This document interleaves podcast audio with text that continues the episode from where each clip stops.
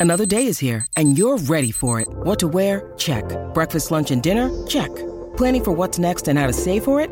That's where Bank of America can help. For your financial to-dos, Bank of America has experts ready to help get you closer to your goals. Get started at one of our local financial centers or 24-7 in our mobile banking app. Find a location near you at bankofamerica.com slash talk to us. What would you like the power to do? Mobile banking requires downloading the app and is only available for select devices. Message and data rates may apply. Bank of America and a member FDIC. When you need mealtime inspiration, it's worth shopping Kroger, where you'll find over 30,000 mouthwatering choices that excite your inner foodie. And no matter what tasty choice you make, you'll enjoy our everyday low prices, plus extra ways to save, like digital coupons worth over $600 each week. You can also save up to $1 off per gallon at the pump with fuel points. More savings and more inspiring flavors make shopping Kroger worth it every time. Kroger, fresh for everyone. Fuel restrictions apply.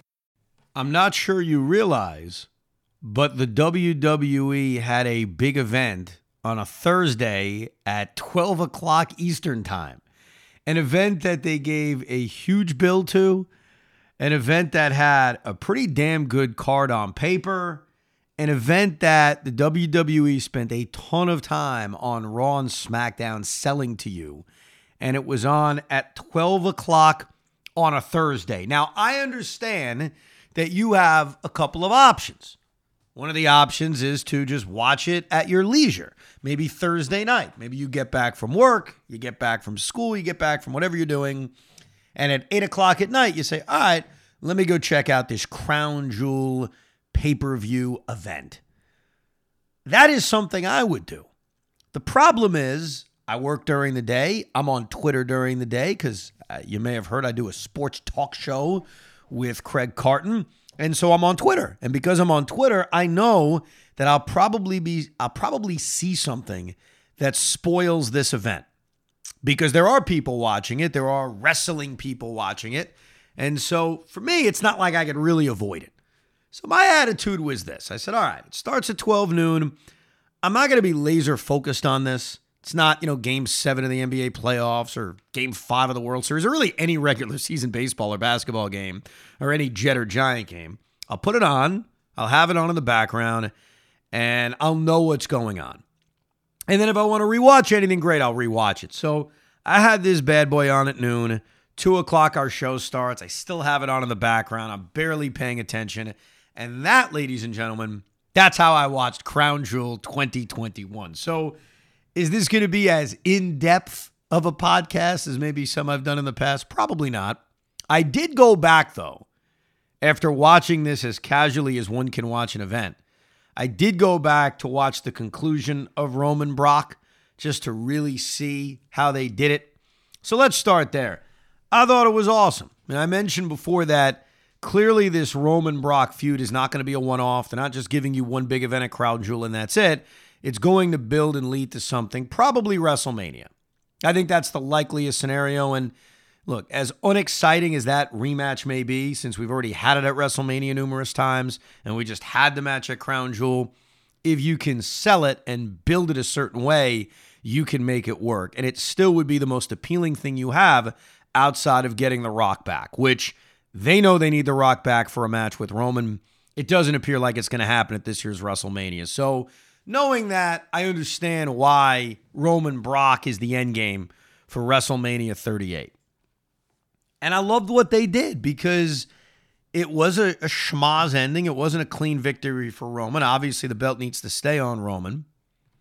You didn't kind of end the Paul Heyman story. If anything, you continued the Paul Heyman story. I'm not sure how you end that, by the way. I don't even know if they have an end game for it because to me, I love Paul Heyman with the tribal chief. I don't want to see Paul Heyman back with Brock Lesnar. I just don't. I've seen a lot of it. It is what it is.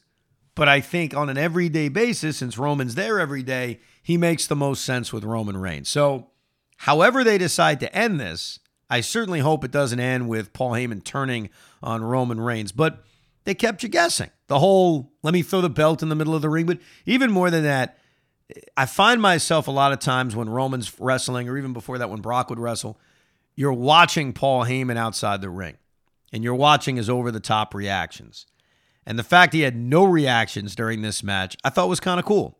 So as always, Paul Heyman brought a lot to the table, and it was it was a fine match. It was a typical Roman Reigns Brock Lesnar match, but they ended it, and then the subsequent storyline on SmackDown tells you exactly what they're doing. The old Brock Lesnar is suspended bit, which they did after WrestleMania 31, which can you believe was like seven years ago? That's crazy.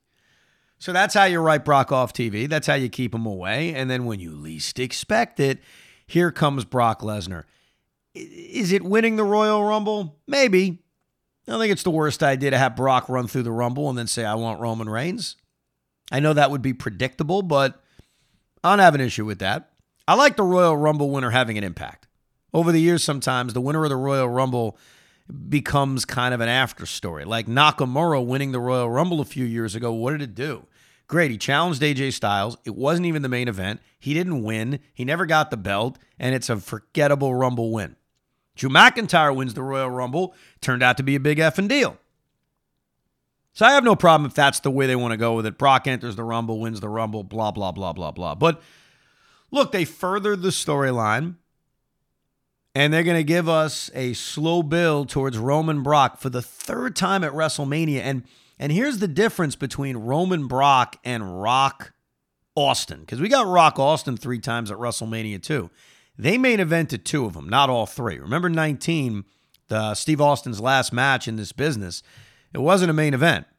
This is going to main event. So you're going to have Roman Reigns, Brock Lesnar, not only for a third time spread out over seven years, so not not in a short period of time, but they get a main event every time. The first one wasn't really an ending because you had Seth Rollins cashing in. The second one was that stunning victory by Brock Lesnar.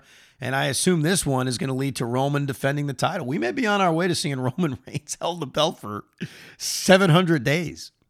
Because he's at, what's his number at? 420, 430. He's obviously going to hold it to Mania. That gets you over 500, I think, if my math is correct. And he's going to win at WrestleMania. He's probably going to hold the title all the way to the Rocket WrestleMania 39. Do the math on that. What's that? Are we at like 900 days now? Something of that nature? The rest of the card, let me see what I remember.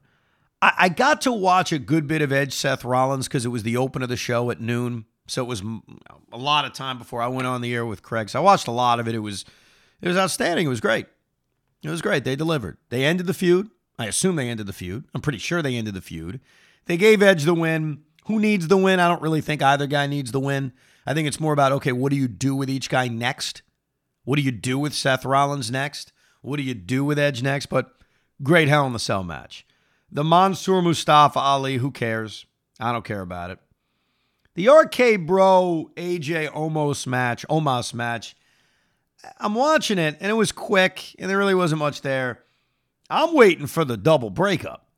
Because I do think eventually you're going to get AJ against Omos, and obviously eventually you're going to get Randy Orton, RK Bro, uh, Matt Riddle, I should say. I mean, you're going to get that eventually. The Queen's Crown tournament didn't care. I don't even think they're going to do anything with Zelina Vega.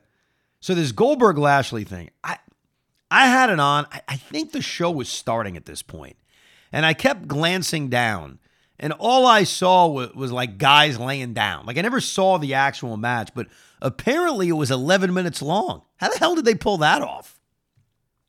But Goldberg won. Great. Great. First of all, Goldberg said he was going to murder Bobby Lashley, literally, said he was going to kill him. He didn't kill him, so he didn't back up those words. And you spent so much time making Lashley this powerful champion. You take the belt off him, fine, and now you have him job to Goldberg. What's the point of all that? And aren't we at the moment in time where we're just sick of seeing Bill Goldberg? I know I am. I mean, his prime, his major run was 22 years ago. So, ah, waste of time. Uh, Xavier Woods winning the King of the Ring, good for him. What does that lead to, though? What kind of push is Xavier Woods going to get now that he gets to wear a crown around his head? It's worked in the past for some guys. Uh, the King Booker push was awesome after he won it, but then you've got other examples where it goes nowhere. So we'll see.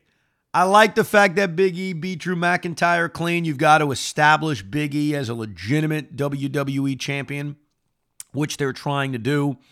And I think they view McIntyre since he's going to SmackDown as look, he's had such a push for the last couple of years. Uh, it's all right. He can withstand a clean L to Big E. I think the real question with McIntyre, with him being on SmackDown now, is do they allow him to turn heel? Because I think he's a better heel than face. I think the problem with him turning heel is that he's on SmackDown and he's going to pale in comparison to Roman, who's the best heel we've seen in a long time. So, what they're probably going to do, and it's not going to be great, is McIntyre is going to challenge Roman. That's what I would think. Now, if they keep this stupid Survivor Series bit going where it's champion versus champion, I guess they'll go with that crossover Big E Roman. The problem with the champion champion thing, and I've said this for years, is A, nobody cares. And B, Big E needs the victory more than Roman because you're still trying to establish Big E as a legitimate, strong WWE champion. But does that mean you're going to have Roman lose? You know, Roman doesn't lose. Roman hasn't lost. I mean, has Roman lost since he's come back? I don't think he's taken any kind of pinfall. So even though you wouldn't be taking the Universal title off of him, I don't even know if you want him to take a pin loss. So if they're going to have this big, heavy match and Roman's just going to win, great, continues to make Roman look strong. But doesn't that hurt the whole idea of establishing Big E as a legit WWE champion? And oh, yeah, let's go back to point one. Nobody gives a crap. Nobody cares about title for title when the titles aren't even on the line. It's a freaking exhibition match. And are they going to give me Raw versus SmackDown again? You just changed the rosters five minutes ago. I don't even know who's on Raw or SmackDown. I still don't. I watch the show every week, and I cannot tell you, outside of Roman being on SmackDown, definitively who the hell is on what show. So please, for the love of God, can you make the Survivor Series good? And not have it as a battle of brands, uh, brand, what do they call brand? Uh, what is it when you think you're the best? Brand supremacy. That's the word. Brand supremacy. Nobody gives a rat's ass about which brand is better. Uh, the women's match, from what I saw, was fine. Good for Becky Lynch. She's got to hold the title. She basically just won it. And she did get the pinfall I noticed on Sasha, so it continues to make Bianca Belair look strong you know, overall, it's a pretty strong pay per view. It's a pretty strong event. I guess the the inherent problem with it, besides the whole blood money aspect of Saudi Arabia, is that for us, the American wrestling fan, you're putting on what you claim is a premier show and you're doing it on a Thursday afternoon. And then somehow, I didn't even know this was coming. They all flew back immediately and gave you and gave you a live SmackDown. I mean, they must have been jet lagged for that one. I don't know how they pulled that off. So there you go, crown jewel, yippity doo dah. That's really all I have to say about it. Uh, I'll give you an instant reaction after Survivor Series. This is not an instant reaction because I am actually recording this on Saturday before my Saturday show. So it's like a day and a half reaction to Crown Jewel, but I don't know. Felt like a weird obligation to have some kind of reaction to that event. So there's my reaction. Hopefully, you had a great time listening and a great time watching. Probably not, but look, I do what I can. Uh, you can listen to me and Craig Monday through Friday at 2. I'm on basically every Saturday at 10 a.m. on The Fan. Thanks for listening to this edition of the Evan Roberts Podcast.